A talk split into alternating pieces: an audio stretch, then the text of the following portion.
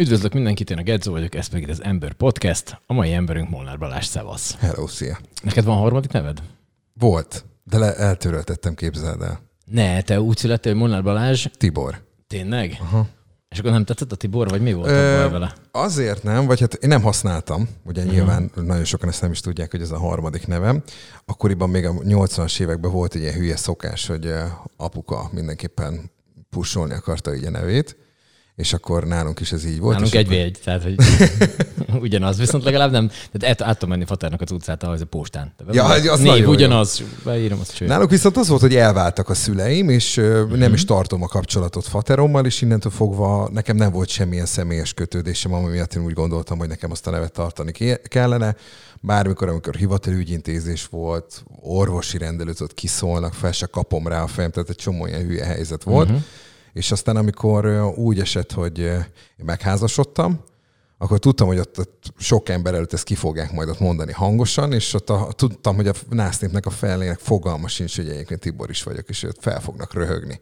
Mert egyszer már voltam egy esküvőn tanú, és ott is elhangzott hangosan ott egy nagyobb tömeg előtt a nevem, és ott hallottam a hátsó sorból valami felsziszenést, és akkor így megegyeztem, hogy jó, majd, hogyha nekem jön a nagy napom, akkor ezt majd addigra el kéne intézni és akkor így egy ilyen névmódosítási kérelemmel ezt ott likvidáltuk, és akkor ha már úgyis kellett ezeket intézni, házassági anyakönyvi kivonat meg ilyenek, akkor így ezt is ejtettük, és akkor most már Molnár Balázs vagyok csak egy pár éve. Őrület. Igen. És ez hány éves volt, amikor ők elváltak? Mert viszonylag hamar. Tehát, sőt, én amikor már megérkeztem, akkor már úgy nagyon nem is volt képben nekem a faterom. Uh. Tehát, tehát ez, ilyen, ez ilyen hamar történt.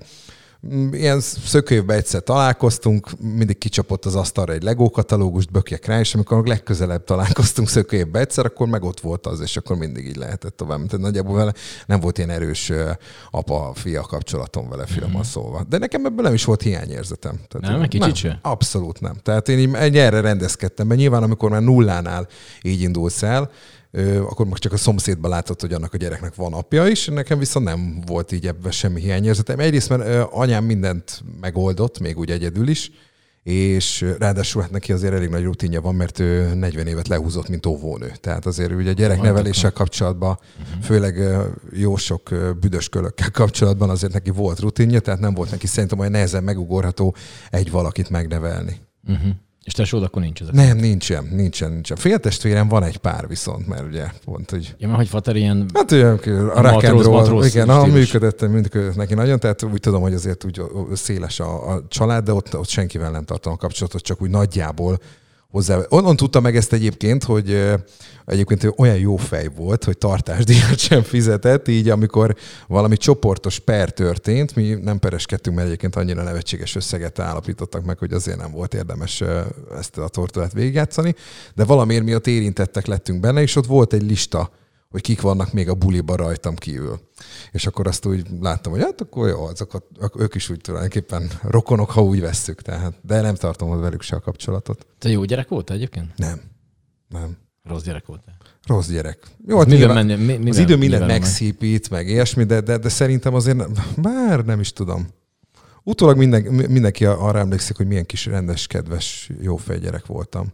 De azért nyilván voltak hülyeségeim, ami, ami miatt úgy éreztem, hogy így utólag, hogy na hát ez az erő, de... Például? Ö, vagy inkább nem, nem voltam rossz gyerek, inkább ilyen csíntevéseim voltak. Például Aha. Ilona utcában Rókuson nevelkedtem fel, hat éves koromig ott laktam, és akkor még a telefon egy olyan ritkán látott dolog volt a lakótelepi lakásokba. Mi is beadtuk az igényünket valami 87-ben, és 92-ben be is kötötték. Kb. ugyanez. Egy más, de addigra már a belvárosban laktunk, tehát elköltöztünk. És csak tudom, egyszer meglepődtem, jött a Matávtól valaki, hogy bekötni a telefont, és akkor mondom, mi, micsoda? És mondom anyukám, a Matávtól jön egy, jött egy bácsi valamit, akkor Jézus Úristen, és egy ez a teljes extern, igen. Na mindegy, és a lakótelepen ritka dolog volt a telefon, és ki volt osztva szektoronként egy fülke, aztán jó napot kívánok, és az akkor két forintosan működött, és képzeld el, a mi lakótelepi fülkénk olyan volt, hogy bedobtad a kettest, tárcsáztál, telefonáltál, visszaakasztottad, és volt egy ilyen bágja, hogyha újra oda mentél, fölemelted és visszaakasztottad, visszaadta a kettest. És mi lakótelepi gyerekek ott álltunk, vagy ott ültünk a, a telefonfülke melletti pad mellett, és ott akkor vártuk a, az embereket, hogy ott telefonálgassanak. Csak nehéz volt, mert ugye mindenki, tehát sűrű volt a forgalma a fülkének, nem akartuk, hogy ezt észrevegyék, ott egy kicsit azzal ügyeskedni kellett, hogy miután kiment valaki, gyors oda menni, ki a kettes, egyébként akkor 6 forint volt egy gombóc vagyi, tehát három ilyen körből már meg volt egy ilyesmi és, és nagyon jó volt, és szegény postás bácsi, mert akkor meg a Magyar Posta csinálta Magyarországon ezt a vezetékes telefonos bugit, mindig jött a pénzért, és hát ugye gondolom feltűnt egy után a postásnak, hogy Zilona utcai telefonfülke annyira nem hozza azt a forgalmat, mint egyébként Rókus bármelyik fülké, és aztán egyszer csak megjavították, de azért egy-két évig ott nagy világ volt, azt nagyon, nagyon éltük, nagyon imádtuk. Innen datálódik az ilyen technikai valami, vagy az máshonnan van? A technikai valami? Hát, Na, hogy így, így az, szereted az ilyen technikai Szerintem minden gyereknél működik, főleg a fiú gyereknél, hogy úgy mindent imád szétszedni. Az úgy... Az nekem is máig, csak össze ne kell Igen, csak össze ne kell rakni, ez volt a gond, és én is minden játékomat így a motorháztető alá szerettem volna nézni, úgyhogy nem volt motorháztető, tehát hogy megoldottuk ezt így, csak ez úgy nem működött. Az egész talán ott kezdődött, amikor 90 kettőbe, vagy amikor anyám hazállított egy kétkazettás rádiós magnóval a, a, a lengyel piacról, vagy a cserepes sori piacról, és akkor mondta, hogy akkor tessék. Mert neki volt egy baromi drága uh, Pioneer magnó dekje, amit ugye én nyüstöltem, és azért az nem, nem gyerek kezébe való az a műszer. Most is egyébként úgy tudom, hogy az egy viszonylag komoly értéket képvisel a, a, a, az ilyen hifi hozzáértők, legalábbis azt mondják és hát nyilván ne azt gyepáljon már, meg egyébként nem mellesleg nem volt benne rádió, tehát milyen, milyen, milyen szar dolog az már, ami csak kazettát lehet vele hallgatni, még egy rendes rádiót se lehet vele hallgatni, semmire se jó. És, és akkor hozzáállított egy ilyen, hogy akkor azzal most itt kezdjek valamit, és az ő magnódekét ugye lehet, akkor most innentől fogva el is engedhetjük, mert, mert akkor most már ezt így lehet. És akkor úgy, akkor jöttek ezek a technikai dolgok, hogy hú, hát ez milyen érdekes dolog, hogy ezt tud másolni, mindenféle anyám kénye nagyon komoly dolog. Dupla sebességes másolás volt rajta? Nem, az nem volt. Ó, pedig azután az igazán az, az, engem valami nagyon zavart. A szomszédnak olyan volt is, mondom, mi ebben jó, hogy itt nyilvákon, mint a vaddisznó, és, és, és oké, okay, persze fele annyi idő lett megvan 60 perces kazetta, de most mit, mit kell ezzel foglalkozni, nem jó az úgy. De akkor ezek szerint anyud ő így zenétket hallgatott, hogyha már volt neki egy ilyen Képzeld el, az anyukám énekesnő volt, a... Ne, várj, az előbb azt mondtad, hogy... Igen, de, de mellett... Figyelek, figyelek. A, a rendszerváltás előtt se volt jó fizető állás, a pedagógus állás, így hétvégente ő, ő énekelt. A Szegedi Fortuna zenekarba volt ő énekesnő, az egyik, egy darabig.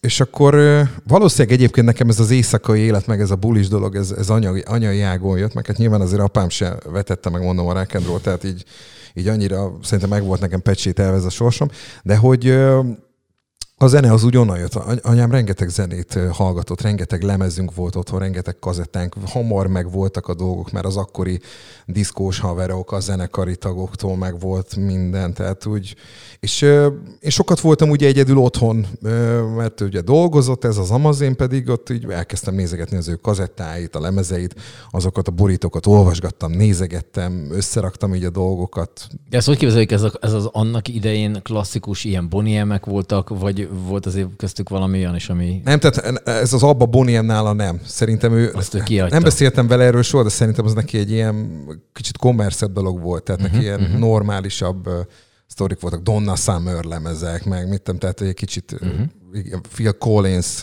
és a többi, és a többi, tehát neki ez a, ez a talán kommerszebb sztori, ez úgy, úgy neki nem annyira jött be annak hogy szerintem volt Boniem lemez, de nem annyi. Tehát, hogy meg volt minden kb. kötelező, de, de ja, meg a Szeged nagyáruházban, ja igen, és ez a másik, a Szeged nagyáruházban pedig volt uh, ilyen, most ez divatos szóval úgy mondják, hogy in-store rádió, hogy ott rendesen stúdiósok voltak, játszották a zenét, bemondták a vásárlói közleményeket. Ez a 80-as évek végén volt a, a, a nagyáruházban ilyen.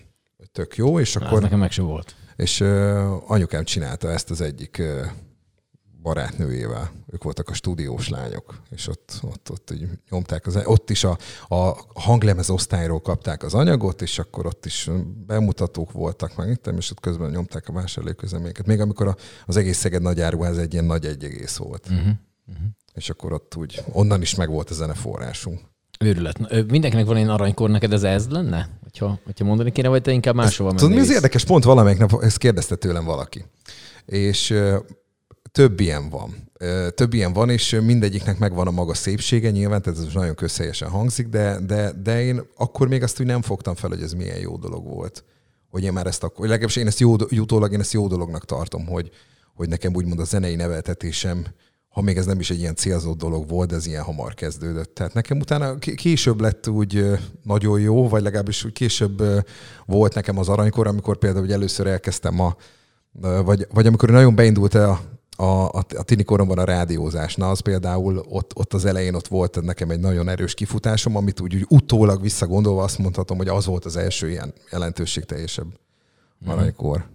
Ez mikor van, és az milyen rádió volt? Ez a Médiat rádió volt 2000-től mm, 2002-ig. Akkor voltam 16-17 éves.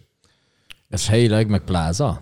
Nem. nem, az a Tisza Rádió volt. Tisza Rádió, volt egy ilyen nagyon elcseszett rendszer Magyarországon, akkor nagyon nem osztogatták a frekvenciákat, nem mint hogyha most olyan bőkezően bánnának vele, de akkor még inkább, és ilyen osztott rádiózás volt. Ami a, tehát ma, mai szemmel ez a világ legnagyobb baromsága, mind szakmailag, mind üzletileg, mind semmi. Képzeld, hogy volt Szegeden a, a, a 100,2 MHz, ahol reggel 5-től délelőtt 11-ig a Médiat Rádió szólt, 11 órától délután 5-ig a Tisza Rádió, délután 5-től hajnal 5-ig pedig a Rádió 88. És ezek így egymásnak adták úgymond a frekvenciát, hogy kapcsolgatták a, a jelet ez gondolat az üzletkötőknek is milyen... Szélszesek imádták, gondolom. Nagyon jó volt, nagyon jó volt. Meg milyen jó volt a, a cégeknek, tehát hogy három reklám szerződést kellett kötni, mert ugye nyilván azért úgy tudom, legalábbis ilyen az anekdoták azért még így a városba keringenek erről, hogy azért rendesen próbálták egymást úgy lögdösni és gáncsolgatni, tehát hogy nem, nem volt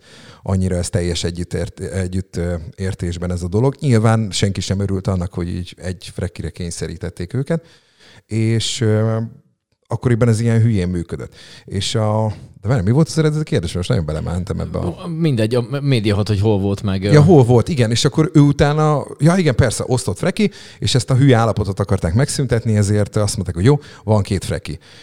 Csak három rádió volt, az volt a gond. Ezért mind a hárman beadták a pályázatot a két-két tiszta frekire, a 95-4-et megnyerte a 88, ugye a mai napig is ott szól, a 100,2 pedig a médiat rádió. És én úgy kerültem oda a médiat rádióhoz, hogy én iskola rádióztam a, a Tiszaparti általános iskolába. Uh-huh. És én az rettentő módon imádtam. Tehát az még, még tehát egyébként nem voltam olyan jó tanuló. Mindenki kap jutalomkönyvet, aki jó tanuló, meg ilyenek én az iskola rádiózásért kaptam jutalomkönyvet a, a Tiszaparti általános iskolában, tehát nem azért, mert olyan jó lettem volna matekból vagy történelemben, hanem az iskola rádiós tevékenységemért kaptam. Ja, hogy legalább értékelték. Igen, ezt egyébként nagyon köszönöm szépen ezúton is nekik. És miután elbalagtam, én a GD-be mentem tovább, informatika szakra, vagy számtak szakra, és tudtam, hogy ott van iskola rádió, de tudtam, hogy nem fogják egy kilencedikes kis taknyos, 0 kilométeres diáknak odaadni, vagy legalábbis lapot osztani, vagy bármi ilyesmit. Így ezt el is engedtem, hogy ott én ott majd ott próbálkozni fogok, vagy megkérdezek valakit ezzel kapcsolatosan, és pont ugyanebben a cipőben járt egy velem egyidős barátom. Ez még mindig ott a, bocsánat, szabadna feled, ez, még, ez mindig ott a 90-es évek vége, 2000 90, 98 aha, konkrétan, aha, ez 98, aha. és ő pedig a Ságváriba járt, és a Ságváriba ment tovább. És ugyanez a helyzet, iskolarádiózott, szerette volna, de nem mert ott úgy ezzel bármit kezdeni, és mondtam, hát figyelj, mondom, akkor kérdezősködjünk körben, azért vannak itt rádiók is a városban, hogy kiket érdekel egy ilyen valami diák rádiós dolog, vagy Isten tudja micsoda.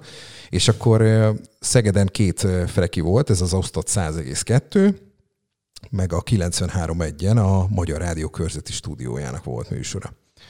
És a, a médiat kiesett, mert 5-től 11-ig van, akkor mi suliba vagyunk, nem tudunk ott semmit se csinálni. Megkerestük a Tisza Rádiót, kint volt a stúdiójuk a Budai Nagy Antal utcába tápén, meg is hallgattak minket, mondták nagyon cuki, nagyon jó, mert akkor már jártunk ilyenekre, hogy riportokat csináltunk. Volt Szegeden egy istentele jó lemez, volt a Fotex Records. Bizonyám. A Kelemen utcában. Kelemen utcában és ott néha voltak dedikálások, meg minden, és mi elmentünk oda riportokat csinálni azokkal az, azokkal az óriási sztárokkal, mint a Szelavi, vagy a Frezzenekar, vagy a Baby Sisters, és ilyesmi. És akkor nekünk voltak ilyen sztári Van fresh aláírt valami, nem mondom. Igen. Az első De nem vetted meg a lemezt, remélem. Nem, de is, Jó. nem.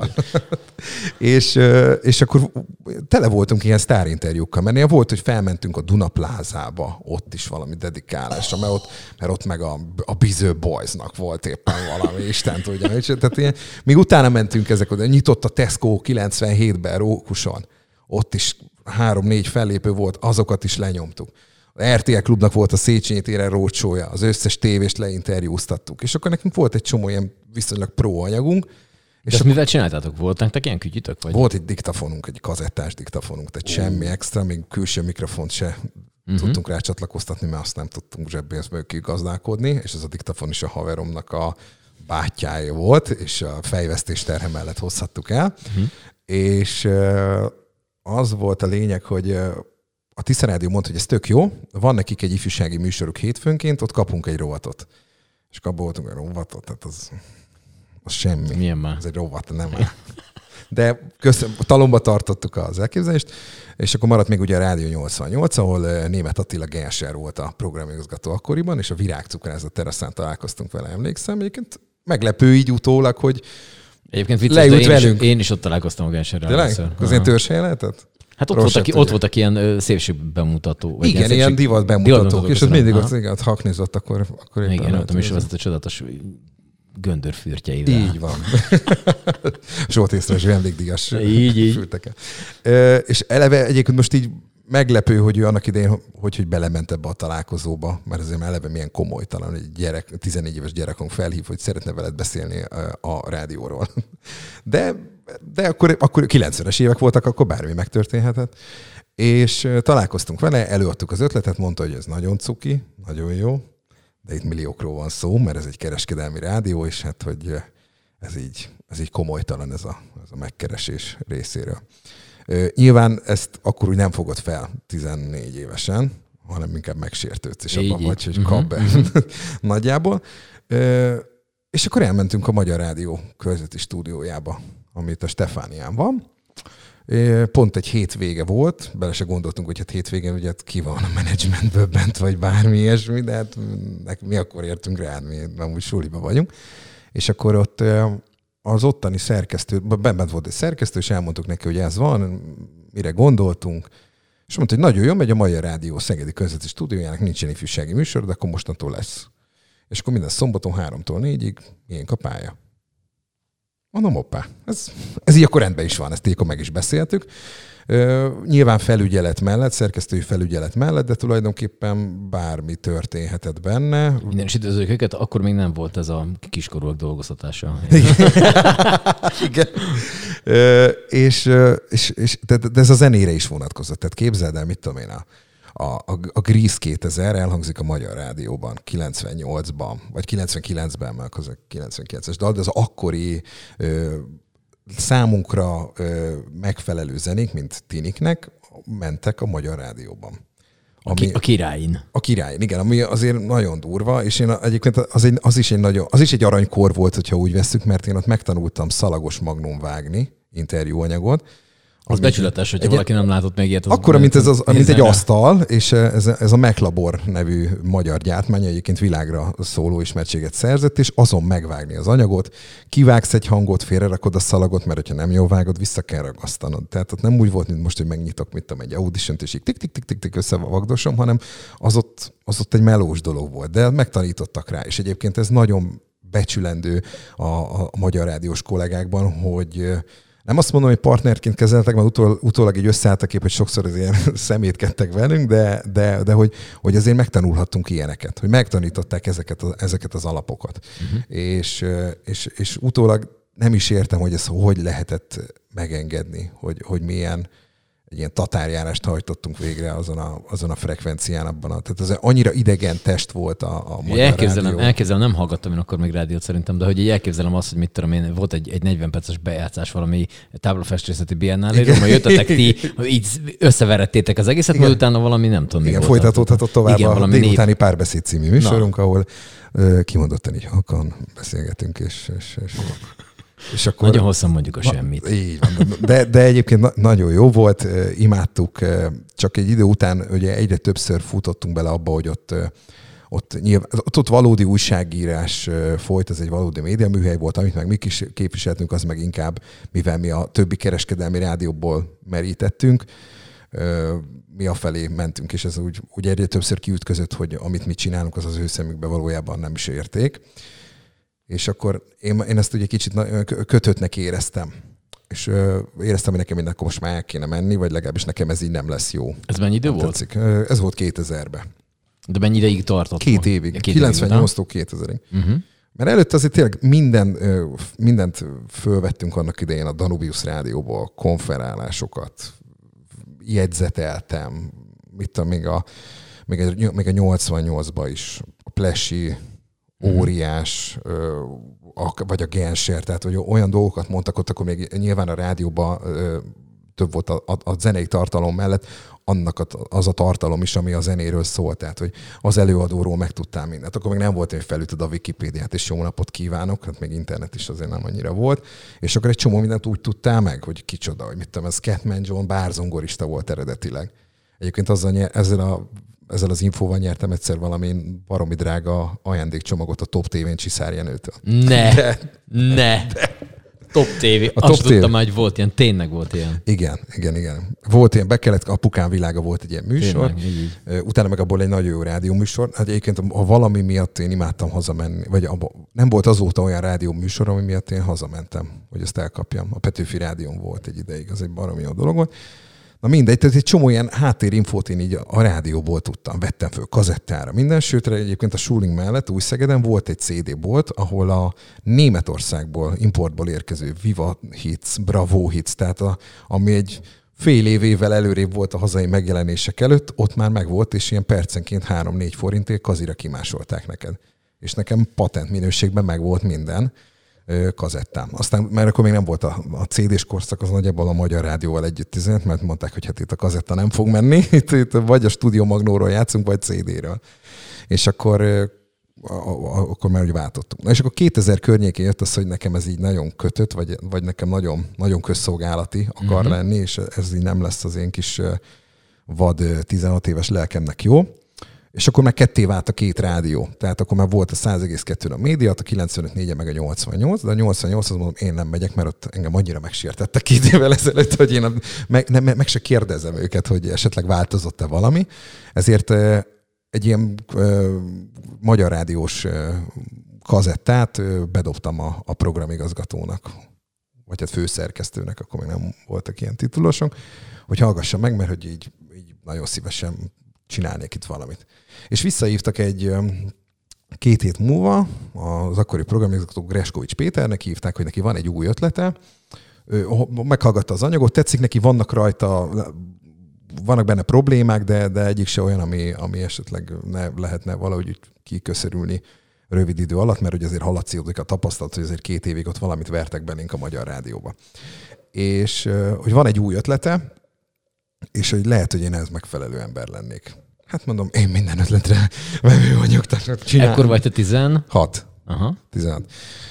És akkor leült, mondta, hogy egy, elve úgy fog kezdődni a sztori, hogy én négy héten keresztül minden péntek este 11 és a nagyon, nem tudom, főműsoridőt a messze-messze lévő sávba kipróbálom magam ebbe a rendszerbe, mert ott magadat kellett keverni saját CD-kről, nem volt adás lebonyolító rendszer, meg ilyenek, tehát hogy az egészet, hogy a technikát, meg úgy ezt a milliót úgy szog meg, meg eleve szog meg, hogy így ez már egy másik rádió, meg ez egy másik sztori.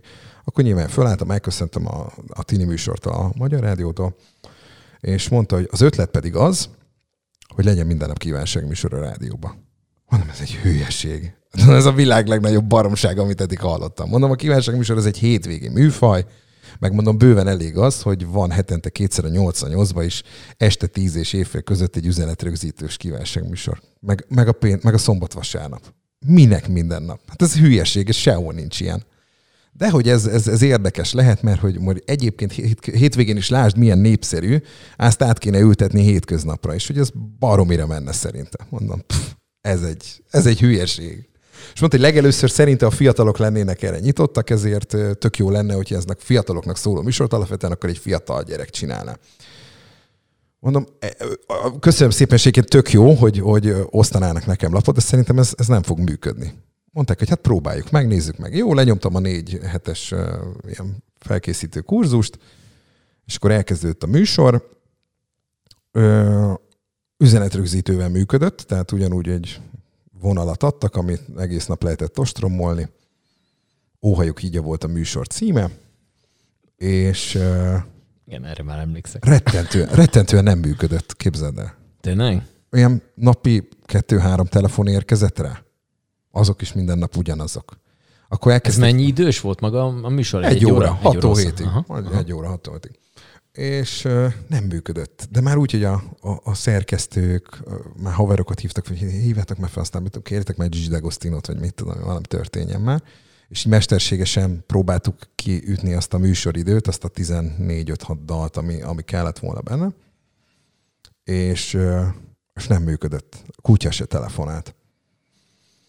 És hát mond, ö, ö, ö, tudtam, hogy ez nem jó, ezt előbb-utóbb észre fogják venni a, a programingnál is, akkor még az nem voltak ilyenek, de hogy ezt észre fogják venni, és ebből, ebből baj lesz. Itt akkor én lekerülök a, a terepről, és e, e, komoly ö, belső ö, harcokat vívtam, hogy ezt hogy fogom én ezt megugrani.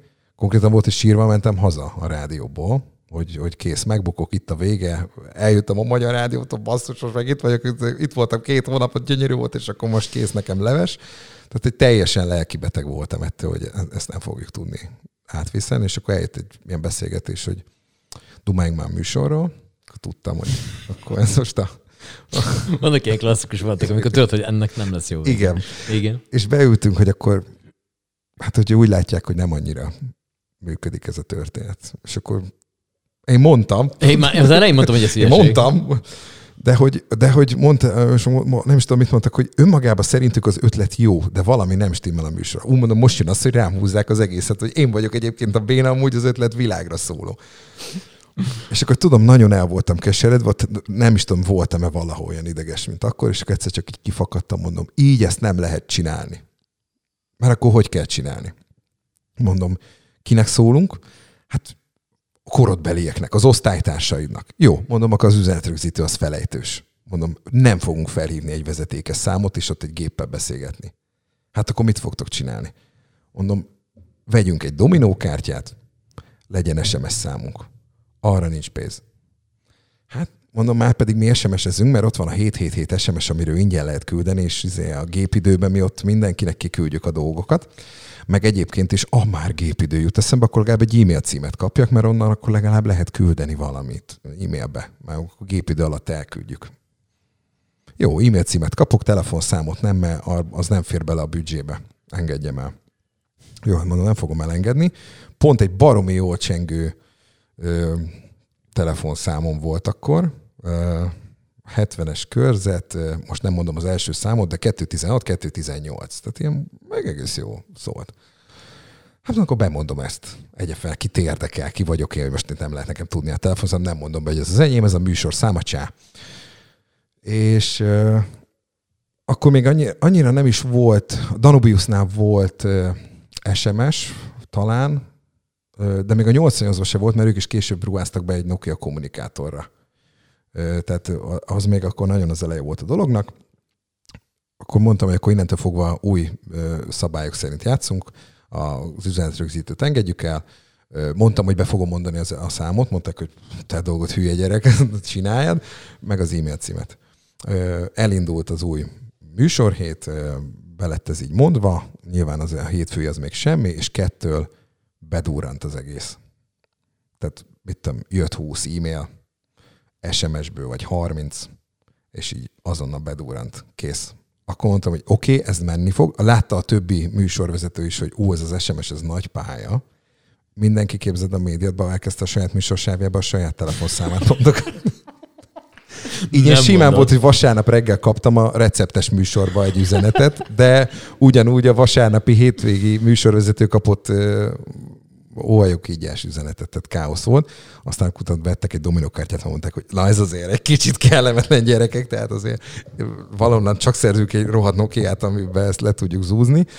És és nagyon bedurrant a dolog. Akkor már én elkezdtem, vagy akkor már egy ideje foglalkoztam így amatőr szinten weblap programozással, a HTML nyelvet egy autodidakta módon megtanultam, Sőt, egyébként a Tiszaparti általános iskola első weboldalát én készítettem még, amikor oda jártam, hetedikes koromban. Ne. De úgy nézett ki, mint egy füzet, tök jó volt egyébként.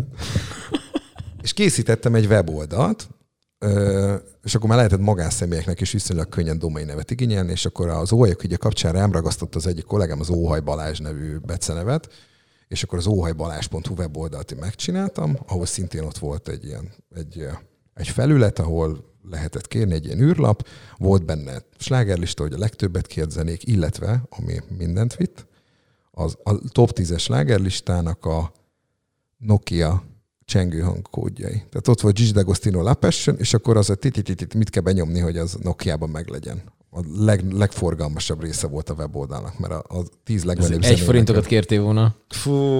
Sétrilliárdos lenne. Á, jobb lenne.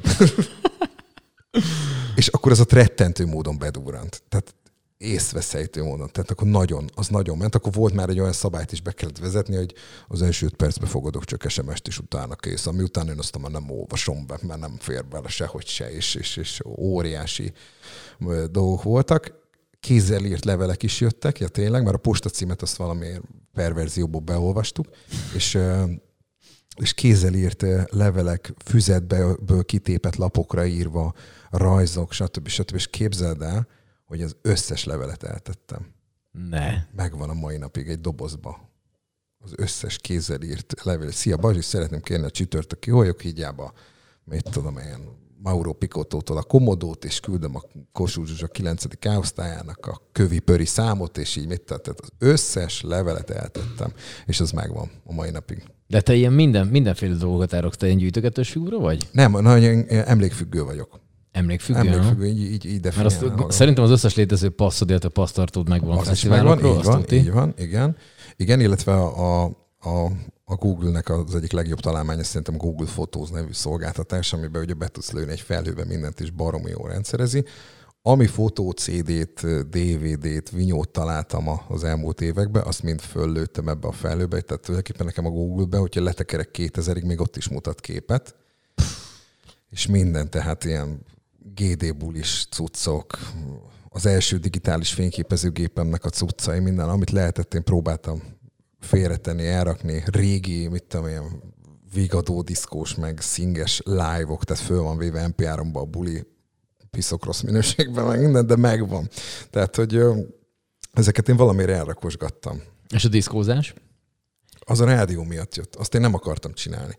Uh-huh. És, és egyébként nem is tartottam magam DJ-nek soha. Ezt több helyen is elmondtam már, és, és a mai napig se tartom magam. Tehát én, én, én voltam egyszer-kétszer ilyen DJ találkozókon, amikor ugye a nagy szövetségi tagok megfejtik a mindent, és én annyira ilyen kívülállónak éreztem magam, hogy mi, mi, mit keresek én itt? itt megfejtjük, a, rágjuk a gittet, és, és, és ennyi, de hogy ez, ez nem én vagyok. A, a, ez a DJ-s dolog, ez úgy jött, hogy ugye nyilván akkor ez az Óhaj Balázs brand nagyon futott a médiat rádióba, és akkor ott az egyik DJ, a, a Red, korábbi lánykori nevén DJ Öcsi, a Szate Klubban ő úgy zenélt, ő annyira nem szeretett beszélni. És akkor kitalálta, hogy akkor csináljunk egy közös produkciót, hogy ő zenél, én pedig ott a mikrofonba óbégatok és nyomom a dolgokat, meg egyébként akkor csináljunk egy ilyen óriási szóviccel kívánhatsz partit, ahol a hat, az a hatos a médiatra utalva, és akkor ezzel körbehaknisszuk itt a, a, a, a megye összes diszkóját, ami arról szól, hogy oda jön hozzám valaki, kér egy dalt, töltök neki egy pohár pesgőt, befogja mix, kívánság mix megy, én pedig mondom, hogy és akkor most Jucinak következik ez a remek közel, nem tudom milyen dal. És hogy ez tök jó működik, és akkor majd lehet ezért pénzt is kapni, és hogy mit szólnék hozzá? Hát nem tök jó. Bulizunk, iszunk, emberekkel találkozunk, és még pénzt is keresünk. Ennél jobb világ, kombináció. Világon nincs ennél jobb dolog, ami történt velünk. Ja, meg ja, visszatér a pénzre. Ugye a Magyar Rádióban semmit nem kaptunk, hát nyilván a társadalmi munkában voltunk, és emlékszem, amikor ezt megbeszéltük, ahogy indul ez az óajok ugye kívánságműsor, akkor mondta ott a, a főszerkesztő, hogy majd akkor majd beszéljünk a fizetésedről. Mondom, micsodámról? Tehát, hogy mi? Mi? Hát, hogy ezért majd pénzt fognak adni. Mondom, mi?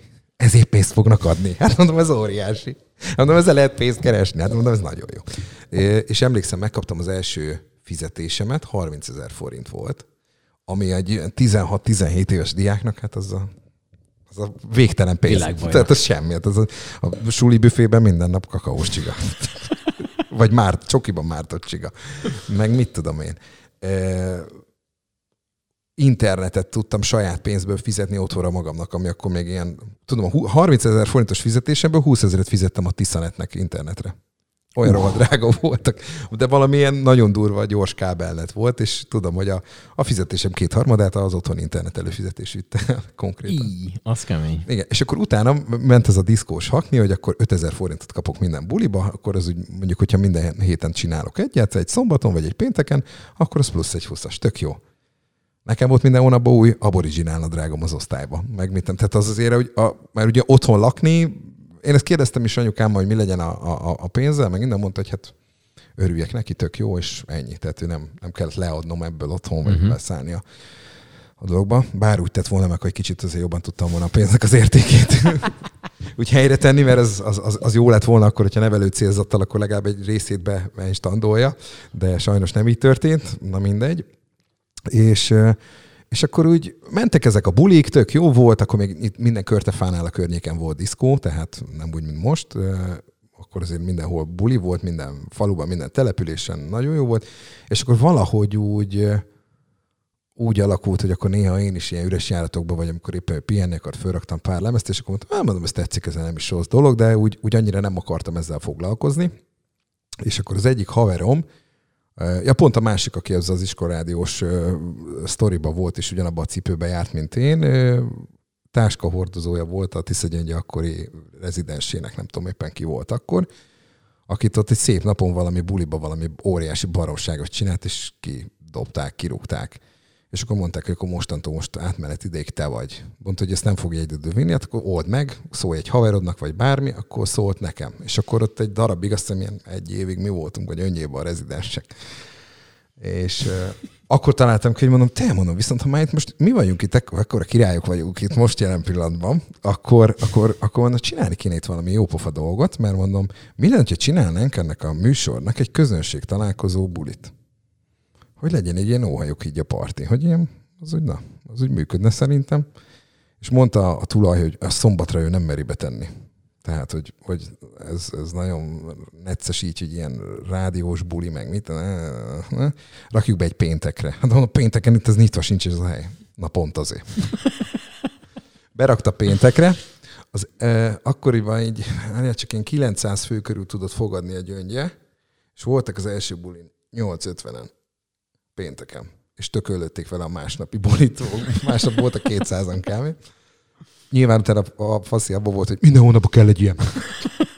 Mondta, hogy azért lazítsunk, mert még a végén itt leverünk valamit, de, de hogy az ott akkor szintén az ott jól működött, és akkor nyilván tök jól működtek a médiatos bulik, a 88-as bulik. Akkor voltak ezek a rádiós buliknak szerintem az én aranykorszaka, hogy akkor az én érdekes dolog volt, hogy azok az emberek, akiket hallottál nap mint nap, de nem láttad őket, úgymond archoz tudott kötni, meg úgy eleve ez olyan újfajta produkció volt, és akkor az ott, ott a 2000-es évek elején ebből a rádiók egyébként annyira nem profitáltak mert akkor valamiért úgy érezték, hogy ez nekik reklám, nem pedig a helynek. Tehát azok az kereskedelmileg az egyébként egy óriási zsákutca volt a, a rádiók részéről, de a diszkók se keresték vele magukat. De hogy a, a, a DJ-zés az úgy, úgy jött, de igazság szerint én azért nem tartom magam annak, mert eleve most, és ezen most nagyon sok DJ kollégát biztos, hogy meg fogok sérteni, de én nem tartom azt magas színvonalú művészi produkciónak, hogy más zenét lejátszom, és akkor abba vagyok, abba, abba vagyok én a valaki. Uh-huh. Tehát azt szerintem bárki tudja. Most a technikai részét tekintsünk el, hogy egy keverőpultot tudsz kezelni, meg össze tudsz rakni ütemre két zenét, az, egy, az még egy másodlagos dolog szerintem, de önmagában azt egy művészeti értéknek nem tartom, hogy most ez ilyen idegen tollakkal való ékeskedésnek tartottam uh-huh. mindig. Viszont nagyon jól tudtam, hogy mi az, amit általában szeretnek az emberek, mert ugye minden nap ott voltam bent a rádióba, kérték a zenéket, úgy, tehát úgy nagyjából volt egy ilyen egy ilyen statisztikám arról, hogy mi, a, mi az igény, vagy mi, a, mi, a, a, mi az, ami úgy működhet a, az embereknél. Éppen ezért én csak azokat játszottam le, csak a tutikat. Én sose neveltem a, a népet, sose voltam előremutató DJ, hogy na figyeljetek, ez már Los Angelesben már megy, és most én is lejátszom itt nektek. Nem volt ilyen soha egy-két max kedvencet, ami nem volt annyira ismert B oldalas, úgy belecsempésztem, de én mindig ilyen biztonsági játékot játszottam. És pont emiatt, mivel ezt tudom, hogy a, a DJ szakmának az elveivel nagyon nagy ellentétben van, ezért én ezt sose mertem magam. Tehát nekem például a nevemnél sose volt ott, hogy DJ, Molnár B, vagy nem tudom, én mindig csak úgy, úgy odaraktam Molnár B, és kész, tehát, hogy még csak ez a, ez a vágy se érjen, hogy miről van szó, mert ennyire nem tartottam, és tartom a mai napig magam annak, mert én mindig inkább a, csak a tutik, ami ismert, kész, nem foglalkozunk ezzel, és mindig egyébként valamilyen szinten, sőt, nagyra tartom azokat a kollégákat, akik, akik ebbe nem kevés időt fektetnek be még a mai napig is, amikor már ráadásul dömpingszerűen jönnek a dalok, mert ráadásul régen mert sokkal könnyebb volt, hát hetente megjelent három dal, ami úgy át is ment azon a, a rostán, most meg nagyjából éppen amíg beszélgetünk ez a podcast alatt már kijött 30, tehát hogy kicsit más a helyzet, de hogy, hogy az nekem úgy, nem azt mondom, hogy az, sőt, kimondhatom, az, azt én kimondottan csak bevételi forrásnak tekintettem. Tök jó volt, meg tök, tökre szeretem azt, amikor tényleg csinálsz egy jó bulit, és így elkapod a hangulatot, és azért az, az, az egy azonnali visszacsatolás, hogy mondjuk felraksz egy jó dalt, és akkor egyből ott üvöltenek rá, meg buliznak az emberek, mert az, hogy te rádiózol, az nem egy azonnali visszacsatolás, az majd egyszer csak egy mérésben, vagy bármi ilyesmiben visszaköszön, de hogy ott, ott ülsz, mondod a semmibe a szöveget, és nem, nem kapod azonnal vissza a visszajelzést. Jöhet, jöhetnek az SMS-ek meg ilyenek, de az, az nem ugyanaz. És emiatt ez így jó volt. De te mai napig diszkózol. Igen, de már egyre kevesebbet. Ö, mert ez, ez mi miatt van, a család miatt van? Ezt az, elmondom, miért kérdezem, mert én nekem ilyen, ilyen, ilyen 33 körül voltam, uh-huh. amikor így én, nekem így sok lett. Tehát ez, amit te is mondtál, hogy ez a... Valami, Érdekes, ez nekem, nekem is a, abban a korban. Sok lett, és én úgy voltam vele, hogy én ezt elengedem. Ez nem tudom, mi történik 33-nál. Ezek a fiataloknak a sportja, csinálják ők. Meg ez, amit mondtál is, hogy, hogy egy, egyre több zene volt. Tehát, hogy én Igen, még, én, a fától az erdőt én nem látom sokszor. Tehát, hogy uh-huh. Pislogok kettőt, és hogy ja, már az ott ki is jött, közben én még, tehát ilyen Igen, hát hónapokkal én... ezelőtti cuccaim vannak a pendrive-on, ami legfrissebb zene. Micsoda. Micsoda. De vagy marad. Szóval én, igen, tehát én, én elmentem hetente egyszer a, a Joe Recordsba, akkor még működött. Úristen. Joe Records a Bakeliten megvásároltam az új Sompolt, vagy valamit 2000 Ezért? valami írunk, és akkor én ezt lejátszottam, és akkor nyilván az emberek még nem tudták azt. Utána pedig már eljött ez a korszak, amikor már telefonon mutogatják, hogy mit szeretnének. Értéke illetve, volt akkor a zenének. Vagy YouTube-on, YouTube linket megmutassa nekem, hogy hol vagytok, ezt játszod le.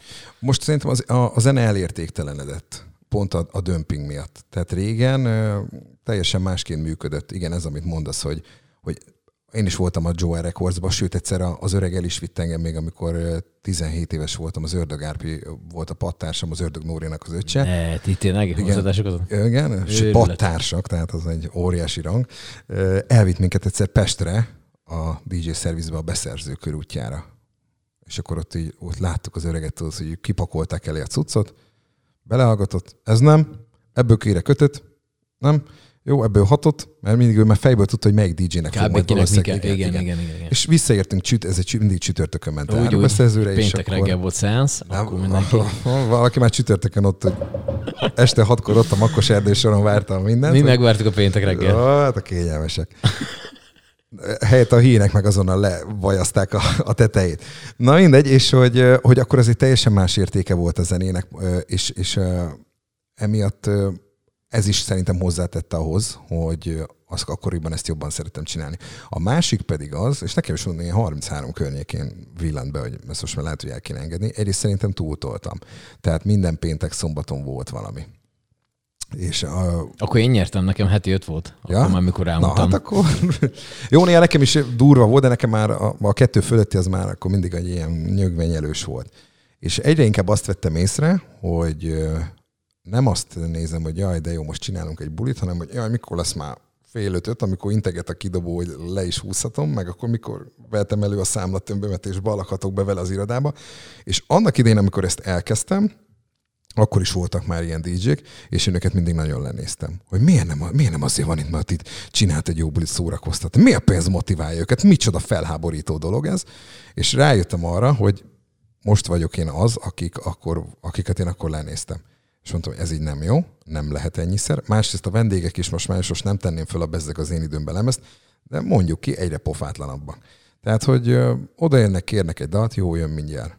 Oda jön öt perc, mikor? Hát mert nem sokára. De most kértem. Vagy mit, tehát hogy nem veszi figyelem. Vagy kedvencem az AUX kábelesek.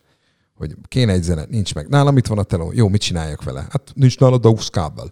és a többi, és a többi. Tehát most már teljesen megfordult a dolog. Nem azt mondom, hogy mert a DJ régen mekkora egy izés, hogy, hogy, hogy a vendégek voltak érte, most meg fordítva van, hogy a DJ van a vendége, a DJ régen is a vendégért volt, csak most már valahogy úgy, úgy eltűnt. Még azt sem mondom, hogy tisztelt, most mit érdemeljen tiszteltet egy DJ-t, basszus, egy szórakoztatóipari valaki, de hogy, hogy valahogy a hang nem megváltozott, vagy megváltozó félbe van, uh-huh, és ez így uh-huh. totál elrontotta az egésznek a varázsát.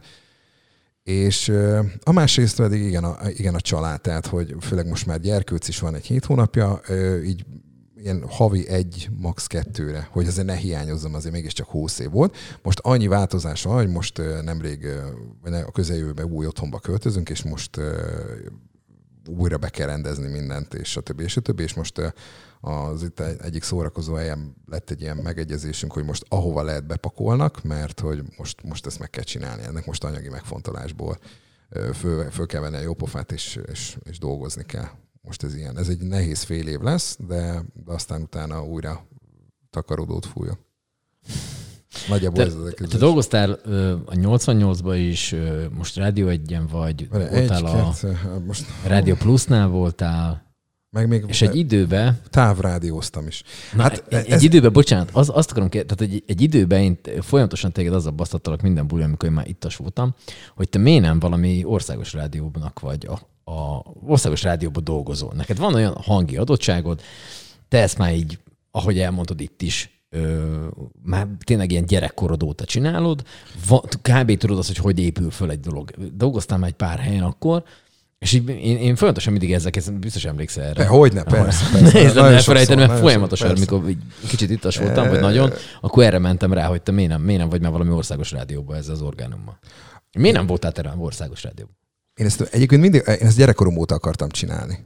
Tehát az az érdekes, hogy amikor anyám megvette 92-ben a két kazettás magnót, és befogtam a Danubius rádiót, akkor, akkor én eldöntöttem, hogy majd én egyszer én itt beszélni fogok. Nem a Danubius rádióba, de hogy én ebből a dobozból én fogok, mert én ezt akarom csinálni. És, és én végül is azóta is tulajdonképpen ezt csinálom, és egy baromi szerencsés embernek mondhatom magam, mert én e, csak ez jutott eszembe, semmi más opció nem volt anyám aggódott is emiatt nagyon, hogy ez azért nem egészen az a meló, amiből úgy nyugdíjba szokás menni, meg úgy alapvetően megélni. És valamiért én annyira, mm, annyira szeretem Szegedet, és ez most nagyon ilyen csöpögősen hangzik, de én imádom ezt a, ezt a, ezt a várost, a vidéki városok. Sok vidéki városban voltam, de mindig megállapítom, hogy jó, oké, nagyon hazabeszélek, de hogy ez, ez itt nagyon rendben van. Nekem ennek a mérete, a mindene nagyon jó. És a másik az, hogy a, nagyon emlékfüggő vagyok. Itt van egy nagyon, nagyon sok olyan dolog van, olyan hely, olyan terület, olyan emberek, akikhez emlékek kötnek, és én, azokat, én annak nem vagyok hajlandó hátat fordítani. A, akkor már a Rádió Pluszba dolgoztam zenei ö, vezetőként, amikor megkeresett a Viva TV. A zenei osztályra kerestek valakit, és valamelyik kiadó ajánlott engem, hogy velem lehet jó dolgozni, csináljuk meg, és beírtak egy ilyen többkörös felvételi elbeszélgetés, meg casting volt, az akkori, a Vivának az akkori zenei vezetője keresett maga mellé egy jobb kezet, és akkor tök jó ment a, az interjúztatás, többször visszahívtak, stb. és végül leszűkítették két emberre a, a sztorit, hogy a kettő közül derül egy kicsit, és a végül, végül mellettem döntöttek, és már ott tartottunk, hogy fönt voltam a, a, a székházba, és ott volt a szerződés, és már ott épp lapozgattam, tehát benne volt, hogy mennyit fogok keresni, milyen juttatások vannak, hogy elküldenek heti kétszer kötelezően angolórára, mert ott Londonnal kell tartani a kapcsolatot, mert ott akkor már akkor már az MTV meg a Comedy Central is képbe volt, akkor már rendezték be az irodákat, hogy majd ott terjeszkedik, hogy ez az MTV-nek a tulajdona volt akkoriban a Viva meg hogy Londonnal kell sokat tartani a kapcsolatot emiatt a nyelv, és meg hogy az összes vivás bulira, koncertre bemehetünk ingyen, mindent, tehát ott az mind benne volt részletezve a szerződésbe, a juttatásba. Tök jó volt az ajánlat egyébként, és mondtam, hogy erre kérek gondolkodási időt, most én nem azért jöttem, hogy itt aláírjak, csak hogy akkor mi van. Mondták, hogy jó, de ez azért nem sokat kéne ücsörögni, tehát a héten ezt szüljük már meg. Uh-huh. És akkor tudom, hogy hazamentem, piszok ideges voltam, kb. hánytam az idegességtől. Mindenkit, akit lehetett, fölhívtam, a, a, akik úgy közel álltak hozzám, olyanokat is már, akiket nem, vagy a, aki nem, de mindenkinek, aki, aki, akire úgy, úgy gondoltam, hogy most neki meg kell hallgatnom a véleményét ezzel kapcsolatban, és az a durva, hogy tíz emberből 15 mondta, hogy menjek fel. csináljam meg, ha csak fél évig, évig, akkor is, mert baromi jól fog mutatni ez majd később az életrajzomban, uh-huh. és hogy ez, ez, ez egy baromi jó ugródeszka lehet, hogy, hogy csak egy rövid ideig legyek akkor ott, de akkor, akkor menjek bele. És pont közeledett a Viva Comet abban az évben, két hónappal voltunk előtte, de akkor már egyébként, mert akkor voltak ilyen gyakorlati cuccok is, hogy már le kellett szerkesztenem egy hétvégét, és akkor és ott, ott, ott tök jó összebratyiztam ott az emberekkel, és nemet mondtam. Mondtam, hogy én ezt túlvidéki vagyok. Ez nekem nagyon magasabb polc, ez nekem nem fog menni. Ezt megbántad azóta? Utána volt egy időszak, amikor igen. Utána volt a Komet, ott újra találkoztam mindenkivel ittasan, bármint, hogy ők is, meg én is itt volt, és ott megbeszéltük, hogy ne haragudjatok, de nekem az nem. És mondták, hogy jó, jó, hát akkor fölvették a másikat, aki ott volt, tehát nem este kettő szét, de ugye. És az az érdekes, hogy másfél év múlva újra megkerestek, hogy nem gondoltam-e meg magam, mert hogy ott most az az, az ember nem vált be, akkor most nem akarnak megint lefuttatni egy ilyen kört, hogy itt kikeressék, hogy mi van, a sztori ugyanaz, egy kicsit még csiszoltak az ajánlaton, de hogy nem érdekelne ez a dolog, és mondtam, hogy akkor viszont ott a telefonban mondtam, hogy föl sem megyek. Köszönöm. Egyébként küldtök komat jegyet. De, mert megint akkor írtak. Lábjegyzetbe az a csúszhatom. És képzeld, küldtek minden évben utána a kometen egyébként ott voltam azóta, és tehát nem vesztünk össze. Uh-huh. Tökre megértették ezt a dolgot, tiszteletbe tartották, mondták, hogy jó, van ilyen, és tényleg utána minden évben VPN volt a kometen, ahol sikerült jó össze ennem az összes KFC cateringet, meg az összes koktél, de, de hogy, hogy azt utána volt egy időszak, amikor, az, főleg azért sajnáltam, utána a Rádió Plusznak, ahol éppen voltam, és ez, amikor ez a megkeresés történt, a vége nem éppen frankón alakult, és akkor nyilván, amikor uh, éppen lógnak neked három havi fizúak abba, vagy bezzeg most, ha Vivánál lennék, nem lennének ilyen gondjaim. Tehát, tehát úgy, de, de hogy de hogy jó, tehát mindegyik rádióban volt egy ilyen, tehát ugye a magyar rádióval kezdtem, utána a médiát. Abból lett Juventus, mert megvette szőröstől bőröstől az amerikai cég. Ott találkoztam egyébként először olyan falakkal, amivel soha. Tóth Péter volt, Tóth Peti volt uh-huh. a, mhm. a programigazgató, és tudom, hogy kérte, akkor is ott a kívánságműsort kaptam, így örököltem, hogy akkor vigyük tovább azt a dolgot, és kértek egy Brooklyn Bounce számot, és akkor elkezdtem keresgélni a gépben, látom, hogy nincs találat. Hátra mentem az irodába, na Peti, figyelj, meg kértek most egy Brooklyn Bounce számot Nincs benne a gépbe. Hát akkor nem játszod le. Hát nem mondom, kérték. ne hülyeskedj már. Hát akkor nem játszod le. De mondom, miért nem? Nem fér bele az arculatba. Micsodába? arculatba. Mondom, mi? Hát ez egy format rádió. Mi? Ne káromkodjál már, milyen, miről beszélsz nekem? És akkor ott éreztem, hogy hú, ez nekem így nem jó. Én még akkor voltam ilyen 19-20, nem is tudom, vagy nem. Hát olyan, igen, éppen, éppen akkor elbalagtam, és már utána, igen. Mondom, ez nem jó, hogy itt ne ennyire megkötik a kezem. Hát az én kis vad fiatal lelkemnek ez nem működik, és akkor, akkor ezt valaki meghallotta a 88-nál. Akkor a, a Nacsa Normi meg a Vasimi hívott el, hogy ebédeljünk egyet, akkor még a Madács utcában volt a stúdió, hogy beszélgessünk erről. És mondták, hogy hát hallják, hogy nem érzem ma jó magam jó entuzban. Mondom, jó, hát mondom, tudjátok, hol nincsenek problémák? Hát, hát, hát, és mondták, hogy jó, jó, na, hagyjuk ezt a hülyeséget. Arra gondoltak, hogy akkor esetleg itt lehetne folytatni a dolgot de akkor itt akkor Szegeden főműsoridőben a, a szegedi rádiózás legnagyobb királya a Bende Gabi volt. Uh-huh. Neki a délutáni uh-huh. műsora volt, és piszok kreatív dolgokat csinált ott. Ő egyébként a Roxiba is dolgozott, és hogy neki az ott nagyon jó, inspiráló műhely volt, amit utáni le tudott Szegedre is vinni azt a feelinget, tehát hogy az egy nagyon jó kreatív szakasz volt. És ott mondtam, hogy hát nyilván a Bende Gabi van, tehát nekem ott akkor nem osztanak ugye lapot, akkor mire gondoltatok gyerekek, tehát így nem lesz így annyira jó, hogy most eljövök a minden hétköznaposból valamire. És mondták, hogy hát igen, igen, igen, hétvége déltől éjfélig lehet lenni. Óriás. Szép időtartam. Igen, kezdeni egy magyar óra, eti friss, vigadótópusz, kívánságműsor, és utána még egy parti műsor. Ja, egyébként a szombati parti műsort úgy kellett kisírnom, a születésnapomra kaptam, emlékszem. Akkor már Klub 88 volt a neve? Nem volt szombat este parti műsor. Az volt, hogy Fresh Jam volt pénteken. Azt Így kaptam. van, azt mindenki imádta. Az, az, igen, azt imádtam én is csinálni, és tudom, hogy emlékszem, hogy de akkor még negyedikes voltam. Hoppá, igen. Ja, még negyed, ja, igen, olyan jól tanultam, hogy egyszer évet is ismételtem. Tehát én később fejeztem be. És tudom, amikor a Fresh Jam-et először megcsináltam, nem mondtam el senkinek, hogy megkaptam a Fresh Jam-et, de tudom, hogy akkor nálunk ott a suliba kézről kézre jártak a Fresh felvételek, a kazetták. Ha, hogy, hogy, micsoda. Igen. igen. És bementem a Fresh Jam-et, megcsináltam az első Fresh Jam című műsort, és szerintem azon a hétfőn Szegeden nem létezett nagyobb király a Gábor Dénesben, amikor be, be, átléptem a, az iskola kapuját, és ö, szembesültek vele, hogy igen, előző pénteken Molnár Balázs vezette a Fresh Jam-et, és hogy ez wow.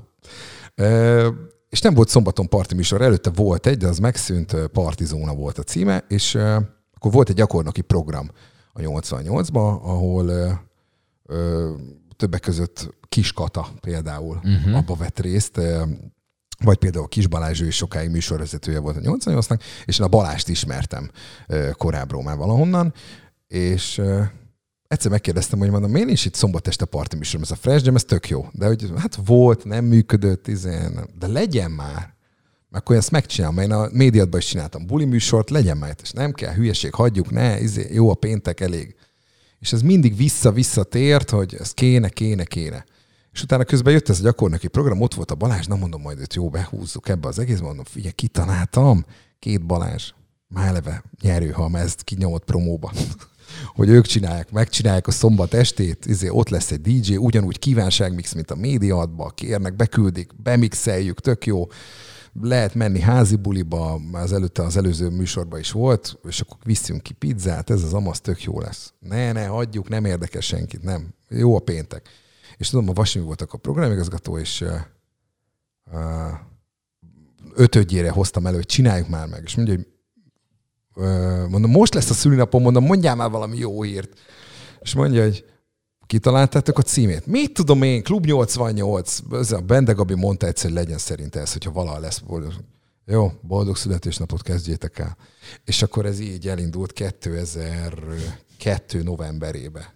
És tudom, pont a születésnapom után egy nappal volt az első Klub 88 és akkor az, ott, az, is ott egy, egy, egy jó korszak volt.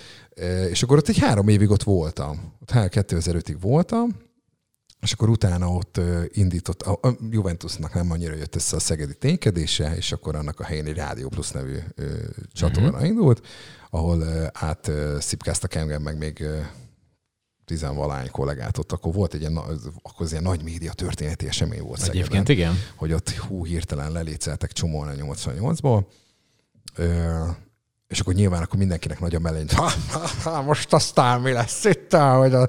Csak hát nyilván azt az alapvető tételt nem jutott, jutott eszébe senkinek, hogy nincs pótolhatatlan ember, és ez annyira, de annyira igaz minden más területére is az, életnek, és bizony a, a médiára talán halmozottan, és akkor tele voltunk nagyon tervekkel, ott akkor nagyon megindultunk, meg hát nyilván eleve akkor nekem az nagyon érdekes volt, hogy én engem oda már eleve zenei vezetőnek hívtak. És akkor hú, ez már egy kicsit izgalmasabb pálya, meg mit tudom, bár egyébként most így utólag belegondolva, Isten, amilyen hülyeségeket csináltam ott, tehát a, a, a zenei szerkesztő programmal, az, az, az egy, egy bizonyos százalékát viszem annak, hogy miért lett vége annak a rádiónak. Na mindegy. E, és akkor utána az új tulajdonoshoz került, mert ott közben a régi tulajdonos az befarcolt anyagilag, ott, ott egy nagyon, ott egy nagyon komoly...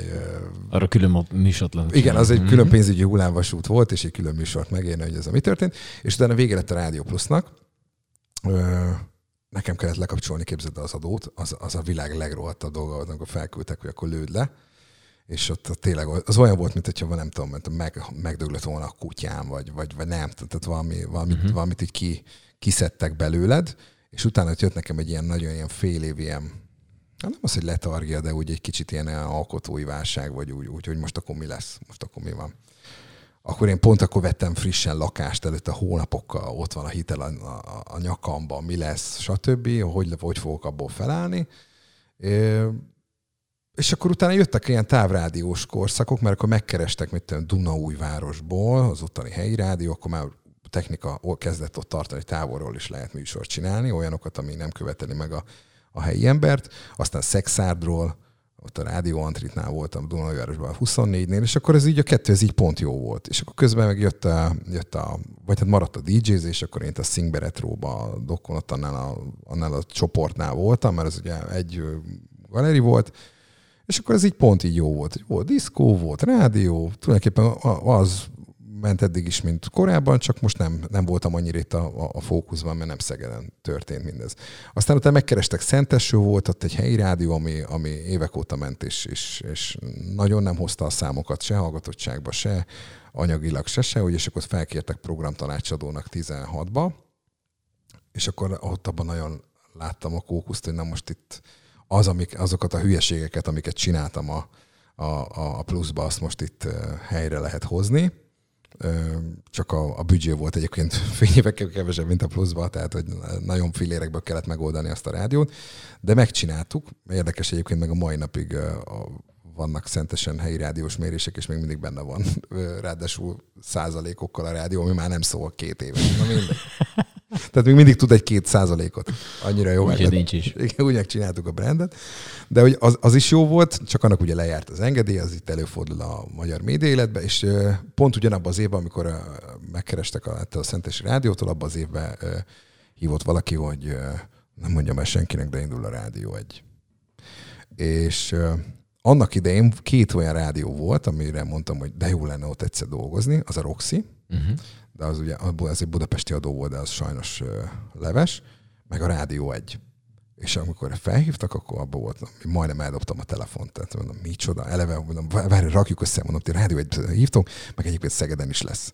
Hú, akkor már éreztem, hogy ez jót jelent, hogyha ez a telefon itt most megcsőrend, hogy akkor, hogy ezt akkor meg kéne csinálni itt a, itt a helyi ügyeket, és pont akkor nyaralni voltam, képzeld, Kanárin életemben egyszer repültem, és ráadásul láttam a tenger, alföldi parasz gyerek, tehát már eleve óriási flóba voltam, plusz még egy ilyen telefonhívás gondolathoz, hogy mennyire megcsináltam hogy a napomat, de azt az egész nyaralást, és mondták, hogy indul, tudnak mindent, nekem csak el kell sajátítani a, a, azt a formatot, és akkor mondtam, hogy én most nem vagyok itt, hogy jó, nem baj, hazajövök, akkor izé dumáljunk, és akkor ott átbeszéljük ezt az egészet, hogy hogy mi erre. És mondom, és mikor fog indulni? Egy hónap. Micsoda? Mondom, ezt egy hónap alatt így le kell zúzni így, ahogy van tokkal van. Persze, meg lehet tanulni, nem olyan vészes, hát ez na. És akkor nem lett kész a stúdió, és mondták, hogy viszont nehogy én elmenjek valami. Nem, mondom, hogy kivárom, nem gáz, semmi. És mondták, hogy akkor a híreket kéne addig mondani. Olvasni. Tehát le van szerkesztve, meg van minden, nekem csak be kell olvasni. Hú, mondom, gyerekek, ez mondom, tényleg nagyon messze van. És mondták, hogy három-négy hónapig bírja már ki, addig ez van, meg kell ezt csinálni valahogy, és akkor utána majd, majd váltunk. Hát, nem jó. Hosszabb lett egy pár hónappal ugyan, de aztán utána, utána műsorba kerültem végül, és akkor most tulajdonképpen most vagyunk a jelennél, mert most, uh-huh. egészen most ott, ott vagyok. De hogy látod magad 80 évesen? Ha lesz annyi. Ugye, ez, ez, az első kérdés, Nyilván igen. Lesz, annyi. De mondjuk tegyük föl, álljunk pozitívan a dolognak, 80 éves vagy. Hát, ez, az az érdekes. Hol, hol lesz ezen is egy, pont valami rádiós, valami lesz -e, nem gondolom, hogy akkor már diszkózó, de hogy nem. itt lesz-e Szegeden, vagy mit tudom, lesz egy házad valahol tápész szélén, és akkor ott a kertbe, mit tudom én, azt, ez, kutyát, azt szeretném, igen, és azt sütögetni. Még a másik nagy szerelmem a gasztronómia, bár ez mondjuk... Hát nem került rá soha, hogy dumáltál. Igen, igen, az látszik is rajtam, de hogy, hogy valami jóféle grill sütögetésbe leszek valószínűleg egy, egy magánháznak az udvarán. Én egyébként a, a rádiónál az a furcsa, hogy én nem akartam, uh, utólag belátom, hogy nekem a, a menedzsment része nem az én világom. Tehát az a, a, a, kár volt ott engem annak idején zenei vezetőnek, sőt az utolsó egy évében a Rádió Plusznak már programigazgató is voltam, már éppen minden, hogy az nekem nem való, hogy ezt nekem nem kellett volna bevállalni. Nekem jó így a bócnak lenni, vagy így mm-hmm. nekem az úgy nagyobb, nagyobb élmény hogy azt, hogy azt te csinálhatod, hogy amikor kijön egy megszólalás, jó, most már legtöbb ugye csúsztatott élő, már nem is élő, bár, bár nyilván meg tudnám azt is csinálni, de hogy az is úgy jól össze van rakva ahhoz, hogy akkor az olyan elégedettséget tehát. És tehát biztos, mert sokan mondták, hogy na, te leszel majd az, aki izé, nem tudom, 50-60 évesen, majd nyugdíjba megy egy rádióban, miközben már ott ő ott a teteje az egésznek. De ez biztos, hogy nem fog bekövetkezni, mert, mert én nem vagyok ilyen típus. Én nem vagyok vezető típus ezért nem is volt soha vállalkozásom. Valahogy nem vagyok ilyen törtető. Sajnálom egyébként, mert mondom, hajóm lenne. Szám szerint kettő is az egyik partján, a Tiszának meg a másikon. De hogy so... egy harmadik, amivel átmész a kettő közt. Így van, hát, pont. Ez sokkal, azon, igazán menő. De ugye nem, nem vagyok ilyen beállítottságú, és én tiszteletbe tartom is ezt, hogy, hogy ezt nekem nem kell erőltetni, és hogy, hogy én biztos, és tudom, hogy nekem nem az a sorsom, hogy én dúsgazdagon fogok nyugdíjba vonulni. El leszek, nem azt mondom, nem féltem magam, de nem tudom magam még egyelőre elképzelni. Egy valami kis ö, saját vállalkozáson azért egyébként gondolkodok, aminek azért köze van a médiához, de, de nem is a rádióhoz, de most vannak ötleteim, amivel, amivel úgy, úgy, úgy kicsit ki szeretnék bontakozni, de nem az, hogy most az reflektorfényel járna, csak most úgy van egy pár ötlet, amin így mostanság pontig gondolkodtam, amikor ilyen nyugiba voltam így a Covid alatt, hogy, hogy mivel lehetne még foglalkozni, vagy mit lehetne csinálni. Tehát valami ilyen kis, kis szolid, csendes polgárként képzelem amúgy el magam már így 80 évesen, tehát hogy akkor már nem. Nem, mert, mert az az érdekes, hogy tehát én, én a mikrofon mögött nőttem fel. Felnőtt emberekkel voltam körbevéve 16 évesen. Láttam embereket, ahogy, ahogy, ahogy eltartják a családjukat ebből, hogy, hogy milyen hétköznapi gondjaik vannak felnőtt embereknek, és azt én gyerekként vagy diákként nem, nem tudtam azt úgy hova tenni, és utólag válaszolódott meg egy csomó akkoriban nyitott kérdés. És uh, emiatt én úgy gondolom, hogy én már annyi mindent láttam, meg annyi minden dolog történt velem, hogy, hogy most úgy majd a csend fog inkább, vagy a csendesebb része fog következni. Még van benne egy pár év, amikor így még lehet ezt így, így, így ezt a rákádról talán nyomni, de, de, de én biztos, hogy nem az leszek, hogy, hogy, hogy, hogy én a DJ... Tehát van egy-kettő, a Bárány Attila, 57 év, vagy 54 éves, de az még mindig olyan hiteles faszi a, a, a DJ pótba, hogy, hogy neki még ott kell maradnia, még 20 évig legalább. De hogy én nem az leszek, hogy engem. Tehát nem akarok kellemetlen lenni. Mert sokszor láttam uh-huh. olyat, aki, uh-huh. aki kellemetlen. Uh-huh. Értem. És mindig van benne egy ilyen szekunder szégyen, hogy mit keres ez már itt. És amikor már úgy érzed, hogy kellemetlen, akkor az, tehát abba, nyilván is voltam pár szó kellemetlen, bár ez inkább másnak volt köszönhető. De, de hogy, hogy, hogy, hogy ezt így szépen csendben majd ezt így fokozatosan. De mindig arra kínosan ügyel, hogy, hogy, hogy csak olyat elengedni, ami már nem hiányzik, mert viszont én ilyen lelkizős típus vagyok, tehát hogy nekem a, a bulit is meg azért tartottam meg, most ugye bepörgött ugyan, de hogy azt a havi egyet, mert egyébként az viszont hiányozna. Tehát néha kell az az élmény, hogy fölállsz egy pultba, és akkor beleadod a, a szíved, lelked, és akkor csinálsz egy jó bulit. Aztán majd látjuk. Hát nem beszéltünk itt még podcastekről, meg családról, meg egy csomó mindenről, olyan hosszasan hát, tudsz már, te is komolyan. Bocs. Oké, okay, de végére még egy kérdés. Na. Ennyi idősen, ennyi tapasztalattal, meg egy csomó mindennel, ez mindenkinek kérdés. Szerinted mi az élet értelme? Ezen is nagyon sokat gondolkodtam, és pont ezen, hogy, mi, hogy honnan jöttem, hova megyek, mi fog velem történni. Én nagyon nem vagyok tudatos ember, és a, a, az én olvasatomban az életértelme pont nem az, hogy, hogy legyen megtervezve, nagyon, nagyon sok spontán dolgot csináltam, és, és utólag van egy csomó része, amit bánok, mit tudom, hogy például mennyi pénzt buliztam el, vagy ilyesmi. De visszagondolva, ezek óriási dolgok voltak, és nagyon sokat tettek hozzám. Ezért az élet értelme szerintem mindenképpen az, hogy minden egyes pillanatot, ahogy lehet, azt meg kell élni úgy, tehát ki kell maxolni. És azt, azt, azt tényleg, tehát nem, tudom, ez egy nagyon rossz emberi tulajdonság, és emiatt sokan biztos, hogy megköveznek, meg a feleségem se ilyen egyébként. Tehát, hogy, hogy akkor, ha van egy helyzet, van egy szituáció, és most nem feltétlenül a bulira gondolok, de ezt akkor azt ki kell maxolni, akkor a, azt a pillanatot rettentő módon meg kell élni, és, és, és meg kell csinálni. És majd utólag, mondom, ez egy rossz filozófia, de sajnos én ilyen vagyok, és ezen már nem hiszem, hogy fog változni bármi így most 37 évesen, hogyha eddig ezt így csináltam, nem hiszem, hogy nagyon változna, de, de én, én így gondolom, hogy ez. Oké, okay. köszönöm szépen, hogy jöttél. Köszönöm.